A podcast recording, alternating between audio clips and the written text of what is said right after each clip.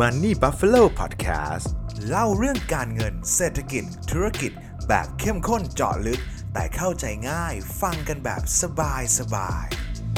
ยินดีต้อนรับทุกท่านนะครับ กลับเข้าสู่รายการ Money Buffalo Podcast นะครับอันนี้ผมแอบบอกกับเพื่อนๆที่ฟังอยู่ทุกคนก่อนเลยแล้วกันนะครับ ว่าพอดแคสต์ตอนนี้เนี่ยจริงๆ ผมก็คิดอยู่พอสมควรนะครับว่าแบบจะพูดถึงดีไหม เพราะว่าก็ต้องยอมรับนะครับว่าแง่หนึ่งคือ ผมไม่ได้มีตัวเลขครบทุก แง่มุมทุกขบวนความที่อาจจะสามารถบอกได้ว่าใช่ไม่ใช่เนะครับ ซึ่งนักทุนรายย่อยแบบเราๆเนี่ยไม่มีทางเข้าถึงตัวเลขทั้งหมดนั้นได้อย่างแน่นอนนะครับ ซึ่งสิ่งที่ผมจะพูดในวันนี้เนี่ยก็คือเรื่องของมาตรการกำกับดูแลเรื่องของตลาดการลงทุนในบ้านเรา หรือว่า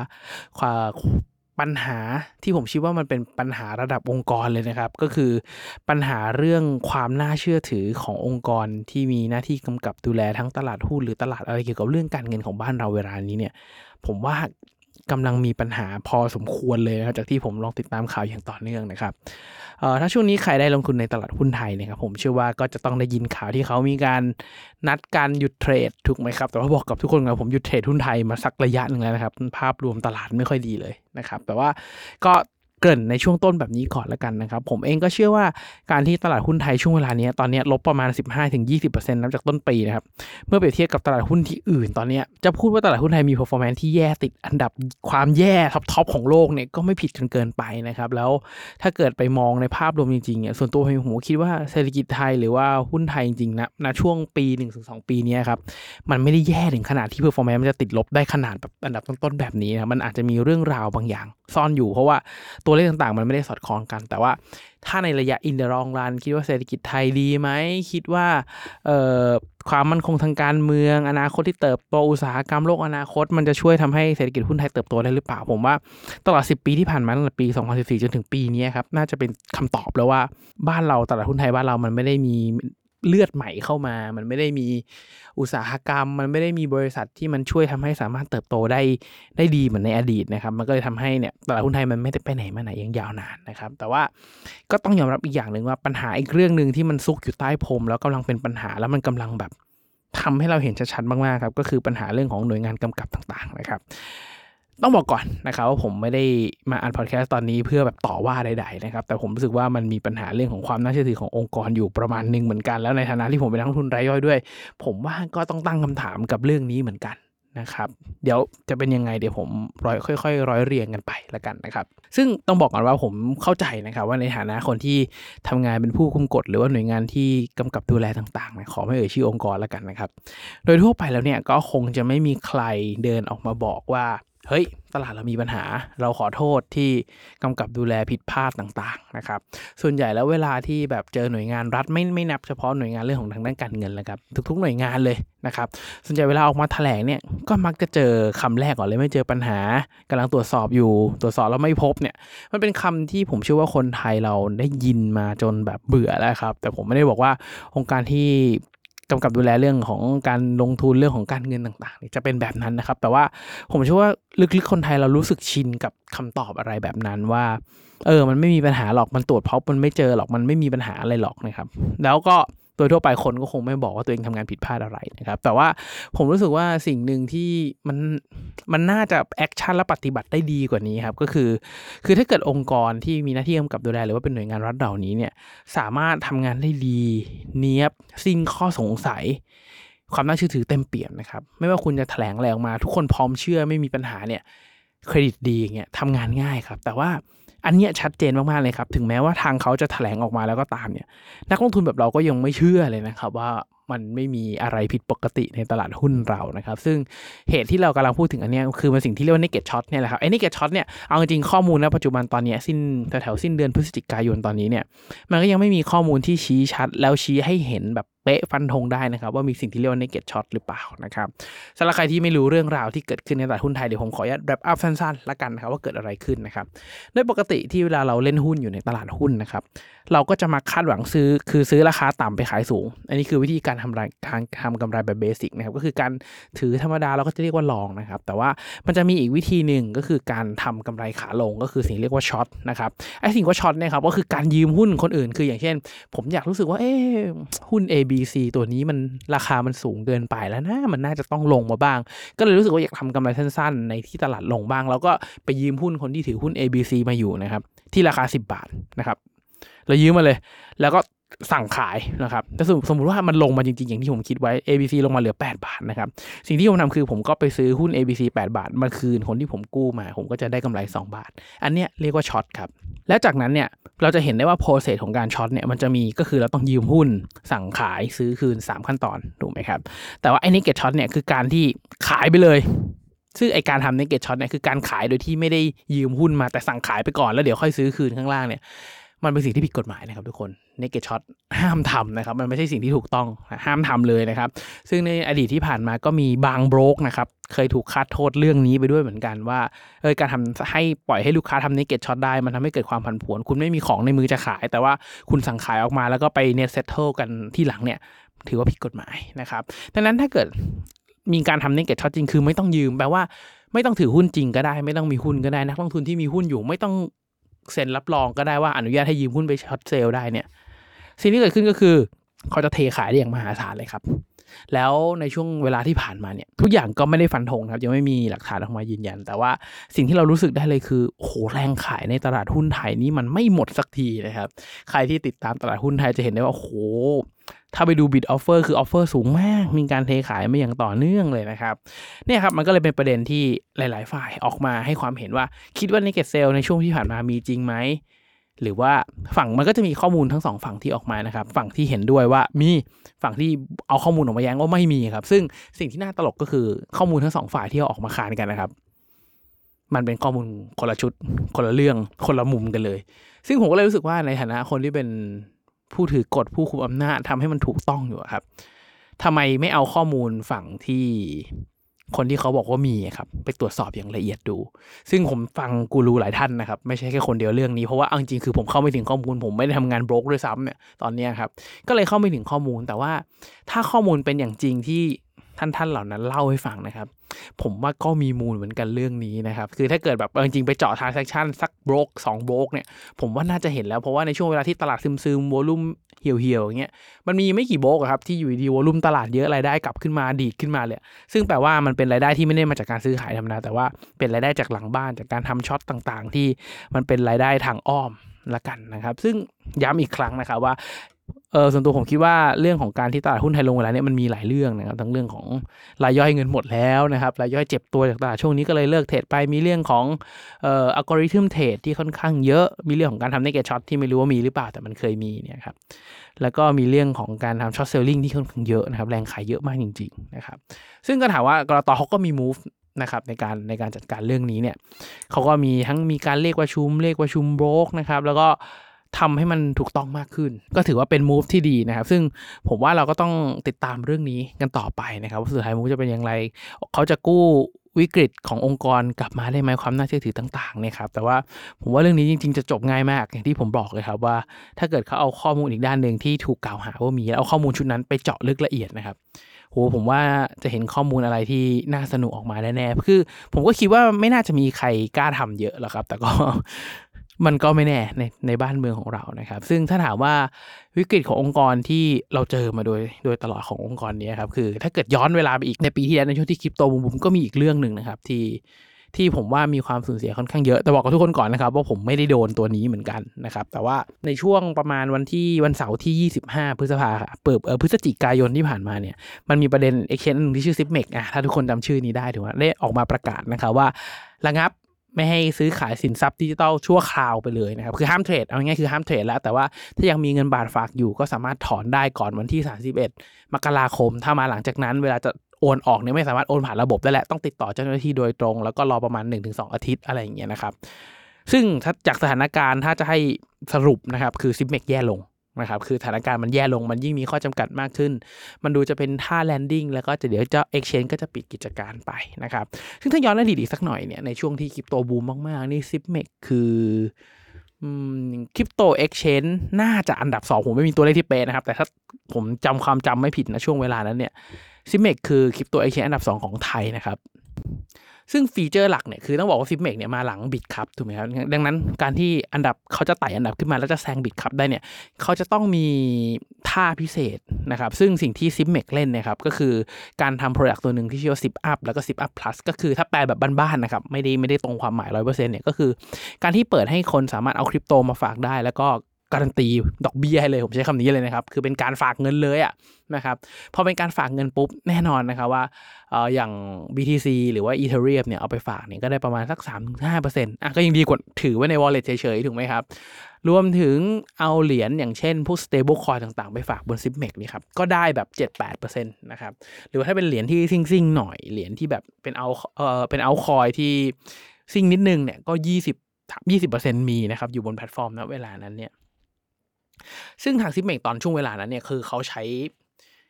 สินค้าตัวนี้เหมือนเป็น product killer ที่พยายามสร้าง volume สร้างให้คนเข้ามาฝากเงินเยอะๆนะครับ และอีกอย่างหนึ่งที่เขาสามารถทำได้ก็คือ เขาได้รับการรองรับจากกรตนะครับในช่วงเวลานั้นแล้ว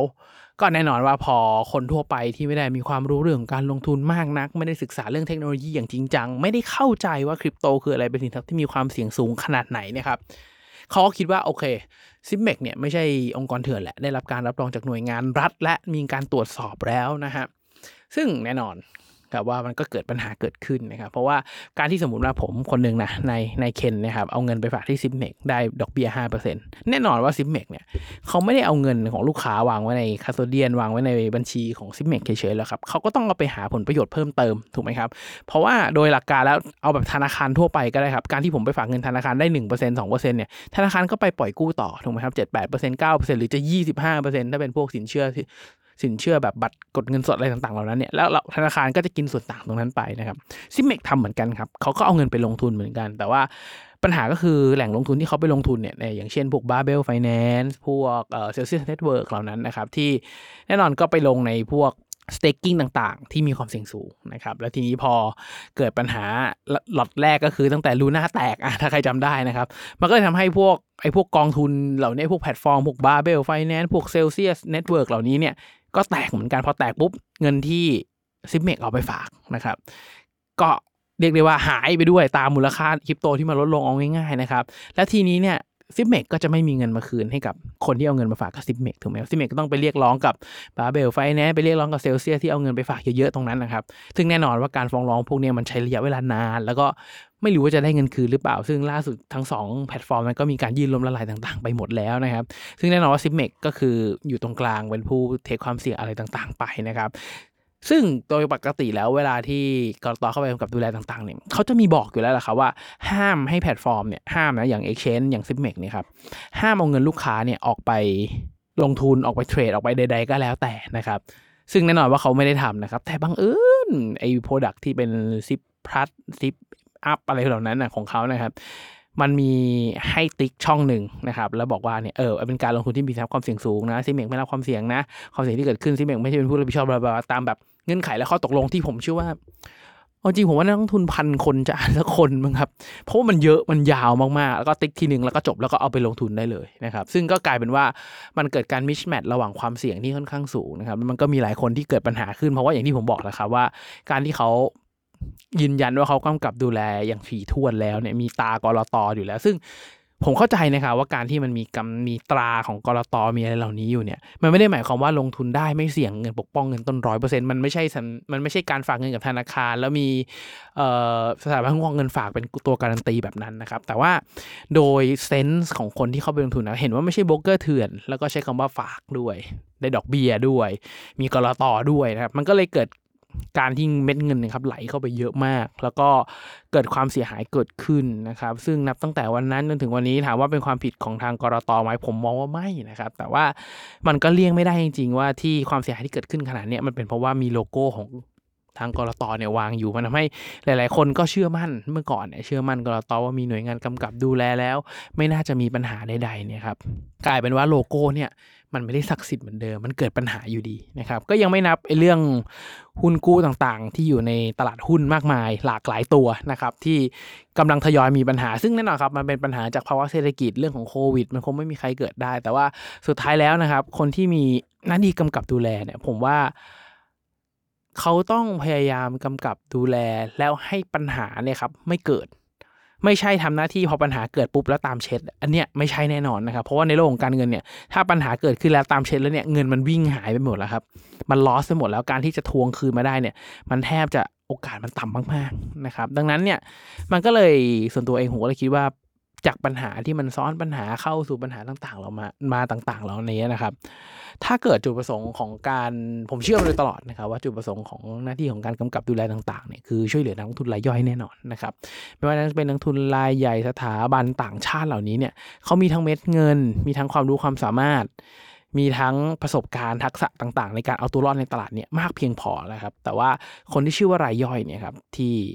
ผมเชื่อว่าหน่วยงานทุกหน่วยงานแทบจะเชิญชวน แทบจะ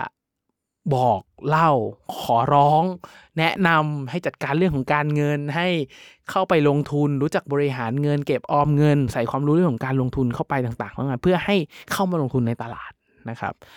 แล้วในด้วยโรของที่เขาการเชิญชวนเข้าไปให้ลงทุนในตลาดแล้วพร้อมกับการกำกับดูแลที่อยากให้เชื่อมั่นนะครับผมอยากให้ปัญหาเหล่านี้เนี่ยมันถูกเคลียร์คัดแล้วก็ตรงไปตรงมามากที่สุดเท่าที่จะมากได้ นะครับ ข้อมูลควรจะโฟล์ที่สุด ควรจะรอบด้านที่สุด แก้ไขปัญหาอย่างตรงไปตรงมามากที่สุด